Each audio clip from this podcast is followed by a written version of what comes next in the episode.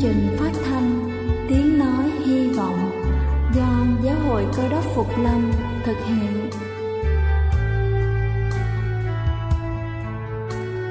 Kính thưa quý vị, Đức Chúa Giêsu trước khi Ngài về trời đã ban cho các môn đệ của Ngài một điều răn mới, đó là họ phải yêu thương nhau như chính tình yêu mà Ngài đã dành cho họ. Quả thật vậy thưa quý vị, tình yêu thương là một món quà vô giá mà Chúa đã ban cho nhân loại, và đó cũng là thông điệp mà chúng tôi muốn gửi đến toàn thể quý vị.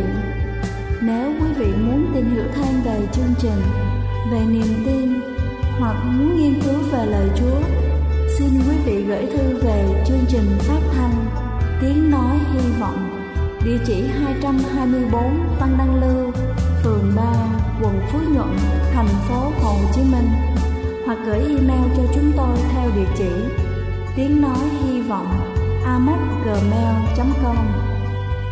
Ngoài ra, quý vị cũng có thể liên lạc với bất kỳ hội thánh Cơ Đốc Phục Lâm tại địa phương gần nhất.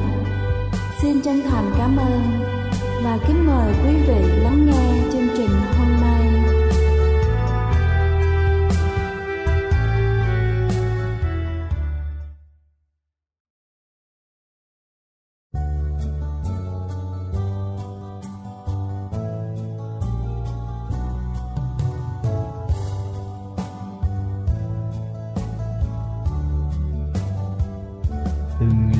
Chân mưa khắp nơi trên con đường đời, từng mang đớn đau, tâm hồn bối rối ưu tư, từng đêm thăng không tia sao đã xa đường trời. Tôi lội chốn mang quay nhìn bốn phía mịt mù, nhớ đến lúc xưa vì bao lỗi ta ngày mang hình. Tôi siêu thoát thay và quy thay, phía tâm tuôn ra chuột bao lỗi ta vẹn tâm tình. Nay ta có chi rằng hiên ngài, lòng đang hoen ô biết đến bao giờ sải trong, sao luôn đấu tranh thăng tàn cứ mãi ta tới. Gầm bao dòng tố búa giang biết bao giờ xong, tìm đâu cứu ăn nơi người ở dưới gầm trời. Nhớ đến lúc xưa vì bao lỗi ta ngày mang hình, ôi siêu thoát thay và quy thay, khuya thăm tua ra chuột bao lỗi ta vẹn tâm tình. Nay ta có chi rằng hiên ngài,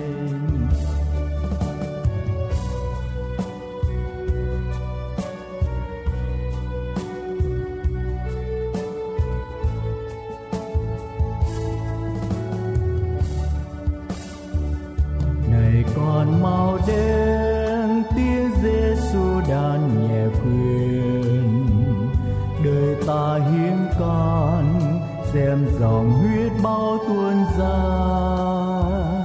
Chuột bao tôi án chết thay con như đã tuyên, đừng nên nhớ mau đều bước đến quê nhà.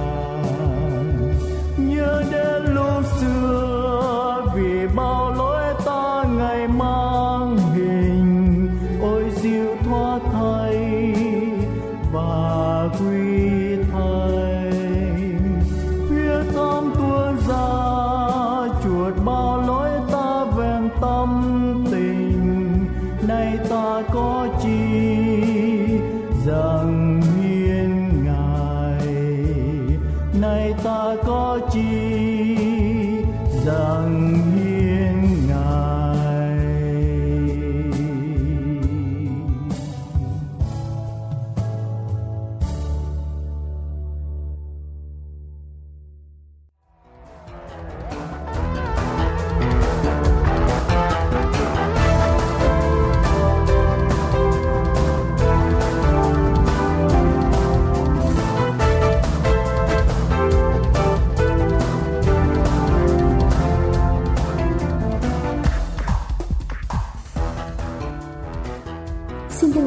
chào quý vị thính giả thương mến. Kính thưa quý vị, những tuần trước chúng ta đã được nghiên cứu về chế độ ăn uống dành cho người mắc bệnh ung thư. Tuần này chúng ta sẽ tiếp tục nghiên cứu về đề tài khắc phục các triệu chứng khó chịu khi hóa trị ung thư.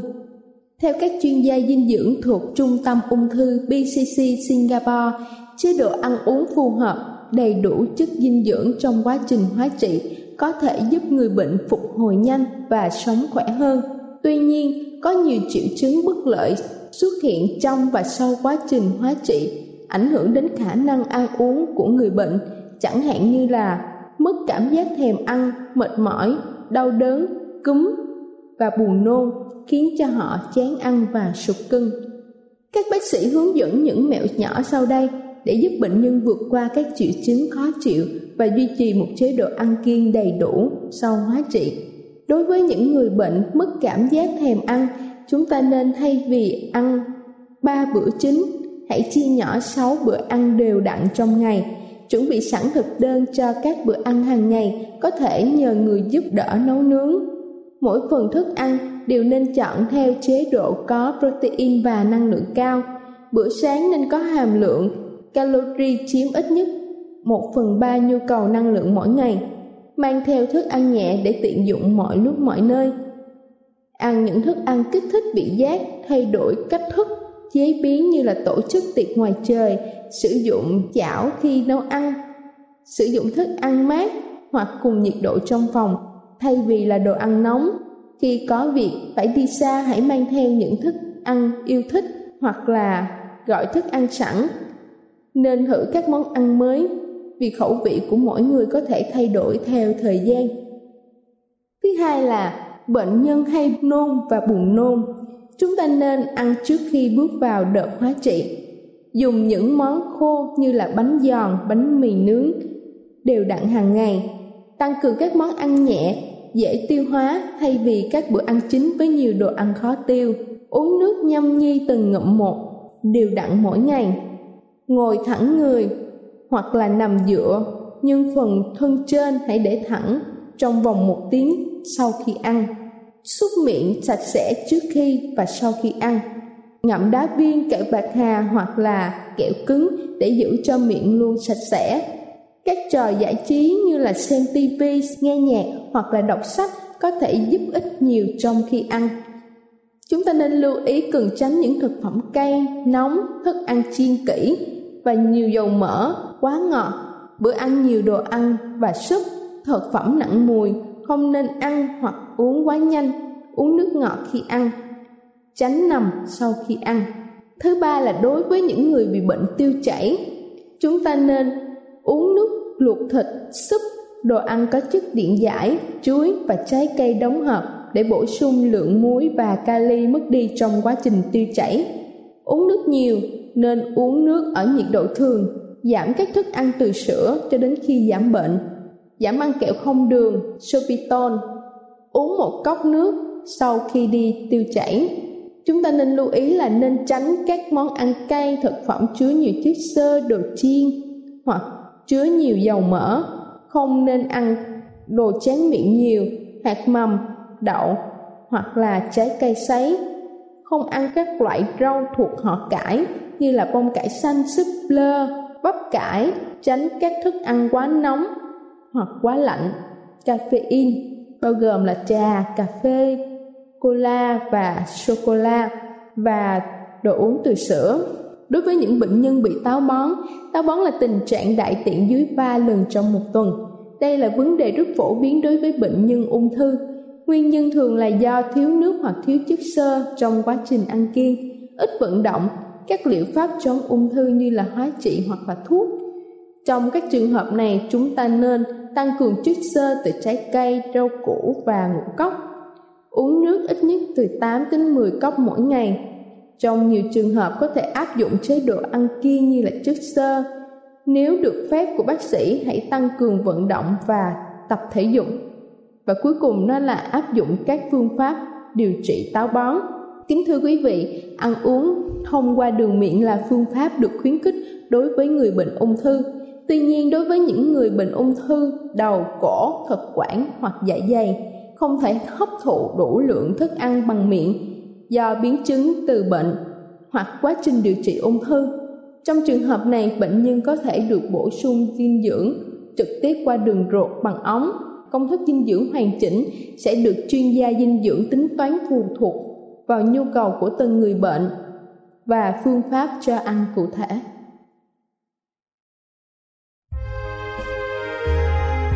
Đây là chương trình phát thanh Tiếng Nói Hy Vọng do Giáo hội Cơ đốc Phục Lâm thực hiện. Nếu quý vị muốn tìm hiểu về chương trình hay muốn nghiên cứu thêm về lời Chúa, xin quý vị gửi thư về chương trình phát thanh Tiếng Nói Hy Vọng, địa chỉ 224 Phan Đăng Lưu, phường 3, quận Phú Nhuận, thành phố Hồ Chí Minh, hoặc gửi email cho chúng tôi theo địa chỉ tiengnoi.hyvong@gmail.com. Ngoài ra, quý vị cũng có thể liên lạc với bất kỳ hội thánh Cơ đốc Phục Lâm tại địa phương gần nhất.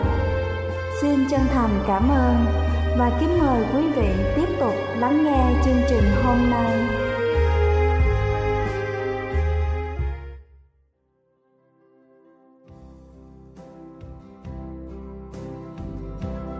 Đâu đó xung quanh chúng ta vẫn còn rất nhiều mảnh đời bất hạnh. Những buổi trưa nắng cháy da người hay những đêm mưa với cái lạnh thấu xương. Nào đã có ai chứng kiến và thấu hiểu được điều ấy? Có bao giờ chúng ta lắng nghe được tiếng Chúa kêu gọi chúng ta tiếp một chút sức lực mỏng manh này cho những anh chị em cuộc đời không may mắn nào kia, cho họ chút ấm áp, tình thương và một chút chạnh lòng của chúng ta? Sau đây là bản thánh niệm làm việc trong công Chúa. Nguyễn Hiên đời con.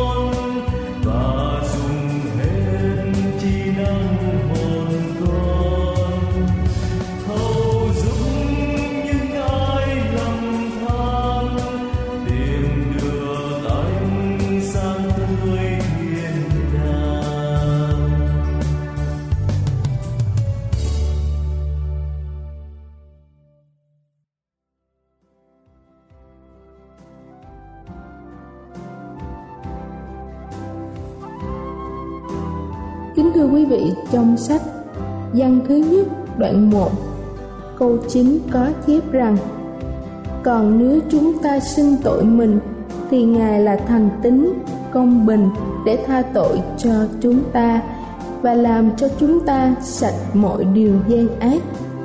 Hay trong Ê-sai đoạn 1 câu 18 câu 19 cũng có chép: bây giờ hãy đến cho chúng ta biện luận cùng nhau, dầu tội các ngươi như hồng điều sẽ trở nên trắng như tuyết, dầu đỏ như son sẽ trở nên trắng như lông chim. Nếu các ngươi sẵn lòng vâng lời sẽ được ăn sản vật tốt nhất của đất.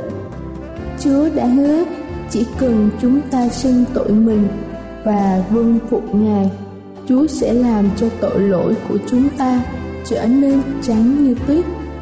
Thế nhưng chỉ duy nhất một tội mà Chúa cũng đã nói rằng Ngài sẽ không bao giờ tha thứ. Đó là tội gì?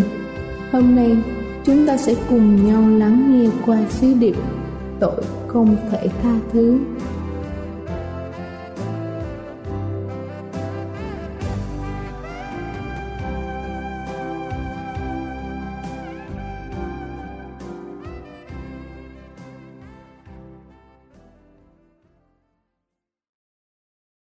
Kính thưa quý ông bà và anh chị em thương mến, Đức Chúa Giêsu đã lấy làm vui mừng mà tuyên bố về sự cứu rỗi cho những người cầm đầu trong vòng những kẻ có tội. Như trong Kinh Thánh sách Luca đoạn 15 câu 1, câu 7 và câu 10. Nhưng Ngài lại đưa ra một lời ngoại lệ trong sự tha tội. Ngoại lệ đó là có tội không thể tha thứ được. Tội không thể tha thứ được ghi trong sách Ma-thi-ơ đoạn 12 câu 31.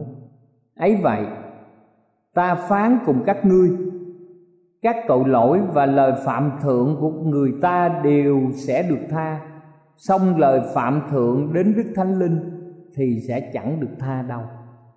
Kính thưa quý ông bà chị em, nếu ai nói lời phạm đến con người, phạm đến Đức Chúa Giêsu thì sẽ được tha. Song nếu ai nói phạm đến Đức Thánh Linh thì dầu đời này hay là đời sau đều sẽ chẳng được tha. Ý Ngài muốn nói gì trong điều này? Tại sao lại có tội không thể tha thứ được, trong khi Đức Chúa Giêsu là một đấng giải cứu toàn vẹn? Câu hỏi này đã đem lại nhiều điều thắc mắc. Nhiều người đã tự dày dò: tôi có phạm vào tội không thể tha thứ được hay không? Làm sao chúng ta có thể tránh được phạm vào những tội lỗi này? Vì những lý do trên nên chúng ta có bổn phận với chính mình là phải tìm hiểu một cách chính xác về lời cảnh cáo của Đức Chúa Giêsu là điều đáng làm cho chúng ta kinh ngạc. Như vậy, công việc của Đức Thánh Linh là gì? Chúng ta biết rằng Ngài khiến thế gian tự cáo về tội lỗi, như trong Giăng đoạn 16 câu 8. Ngài rải tình yêu thương của Đức Chúa Trời khắp trong lòng chúng ta, trong Roma đoạn 5 câu 5. Ngài đưa ra sự tái sinh, Ngài dẫn đến mọi lẽ thật, Ngài hằng ở trong loài người, Ngài ban cho sự mạnh mẽ trong lòng, Ngài giúp cho sự yếu đuối của chúng ta. Đức Thánh Linh thực hiện mọi việc có tính cách cá nhân, thân mật, tâm tình mà Đức Chúa Trời đã muốn có trong lòng người. Mọi thúc đẩy lòng người với sự nhân tình, với sự nhân lành và lẽ thật đều do Đức Thánh Linh. Mọi ham thích đối với sự thánh thiện đều do Ngài nuôi dưỡng và chăm gìn. Nếu không có Ngài thì người ta không nhận ra tội lỗi, không trở lại đạo, không ăn năn, không có sự tin chắc và không hưởng được một ân điển nào khác của Đức Chúa Trời. Loài người chúng ta có thể tự ý giới hạn việc làm của Đức Thánh Linh hay chăng? Chắc chắn là có. Trong Sáng Thế Ký đoạn 6 câu 3 nói rằng thần ta sẽ chẳng hằng ở trong loài người luôn. Và trong Khải Huyền đoạn 3 câu 20 Kinh Thánh viết rằng Đức Chúa Giêsu gõ cửa liên tiếp và kiên nhẫn chờ đợi, nhưng nhiều người vẫn có thể từ chối mở cửa. Trong Châm ngôn đoạn 28 câu 9 viết rằng: người nào say tai không khứng nghe luật pháp, lời cầu nguyện người ấy cũng là sự gớm ghiếc. Và chúng ta biết giới hạn đó có thể đạt bằng một bước hay không? Không, kính thưa quý vị. Kinh Thánh cũng đã nói phải có ít nhất 5 giai đoạn mới đạt tới giới hạn. Một người làm buồn Đức Thánh Linh, trong Ê-phê-sô đoạn 4 câu 30. Rồi người dập tắt Đức Thánh Linh trong 1 Tê-sa-lô-ni-ca đoạn 5 câu 19. Người lại nghịch với Đức Thánh Linh trong Công vụ đoạn 7 câu 51. Người cứng lòng trong sách Ê-phê-sô đoạn 4 câu 18. Và bị Ngài lìa bỏ như Kinh Thánh 1 Sa-mu-ên đoạn 16 câu 14 hoặc 1 Sa-mu-ên đoạn 28 câu 6. Kinh Thánh đã nói đến những người khác đã đạt đến giới hạn ấy, như là dân chúng trước nạn nước lụt, Pharaoh, vua Hê-rốt và Giu-đa. Như vậy thì chúng ta biết tội phạm cùng Đức Thánh Linh là gì? Chúng ta biết rằng tội phạm cùng Đức Thánh Linh không phải là hành động gian ác lẻ loi đơn thuần, như là một người phạm tội sát nhân, nói dối, ăn cắp hay là ô uế. Ngược lại, cao điểm của hàng loạt những lần đã bướng bỉnh, cứng lòng, từ chối, không nghe lời thúc giục của Đức Chúa Trời. Từ chỗ lòng trở nên cứng cỏi thành một thói quen, và liên tiếp điều này đã lấn át lời phán của Đức Chúa Trời. Đó là dứt khoát, là cố tình đóng cửa lòng đối với Đức Thánh Linh.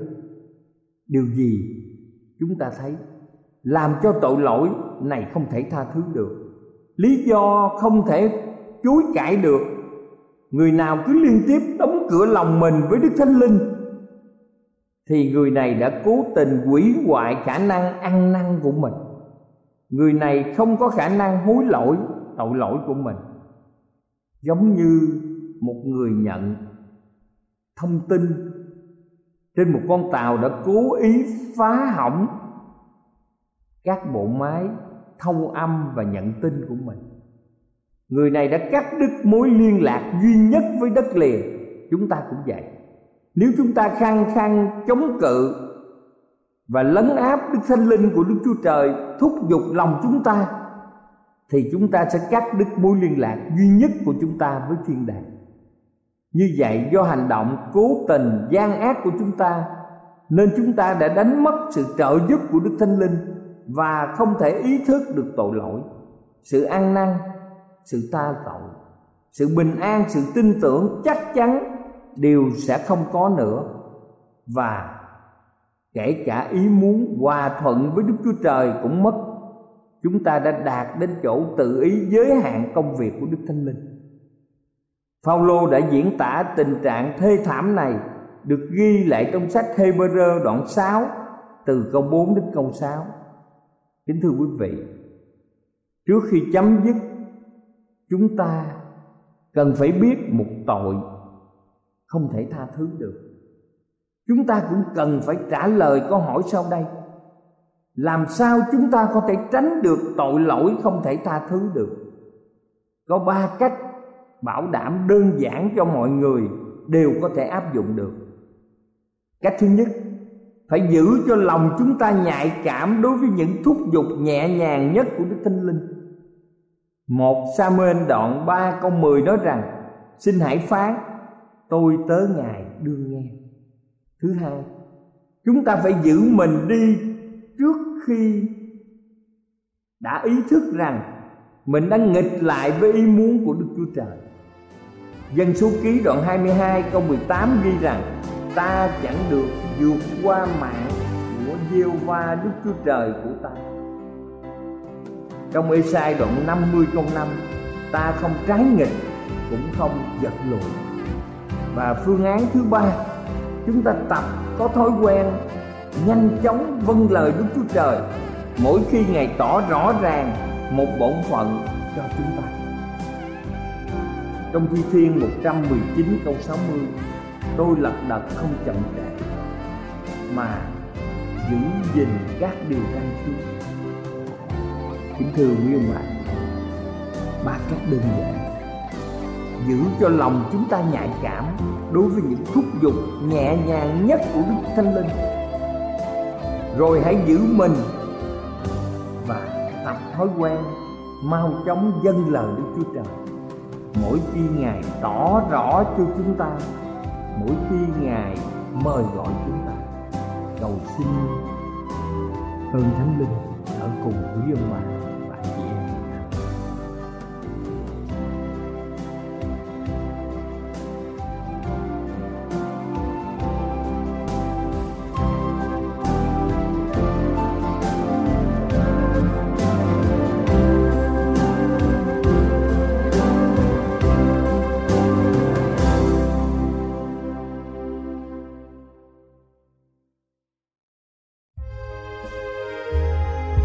Đây là chương trình phát thanh Tiếng Nói Hy Vọng do Giáo hội Cơ Đốc Phục Lâm thực hiện.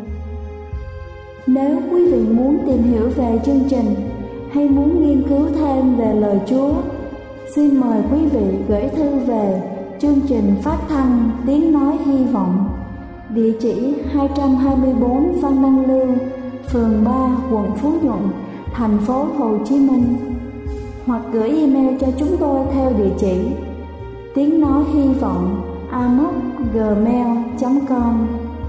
Ngoài ra, quý vị cũng có thể liên lạc với bất kỳ hội thánh Cơ Đốc Phục Lâm tại địa phương gần nhất.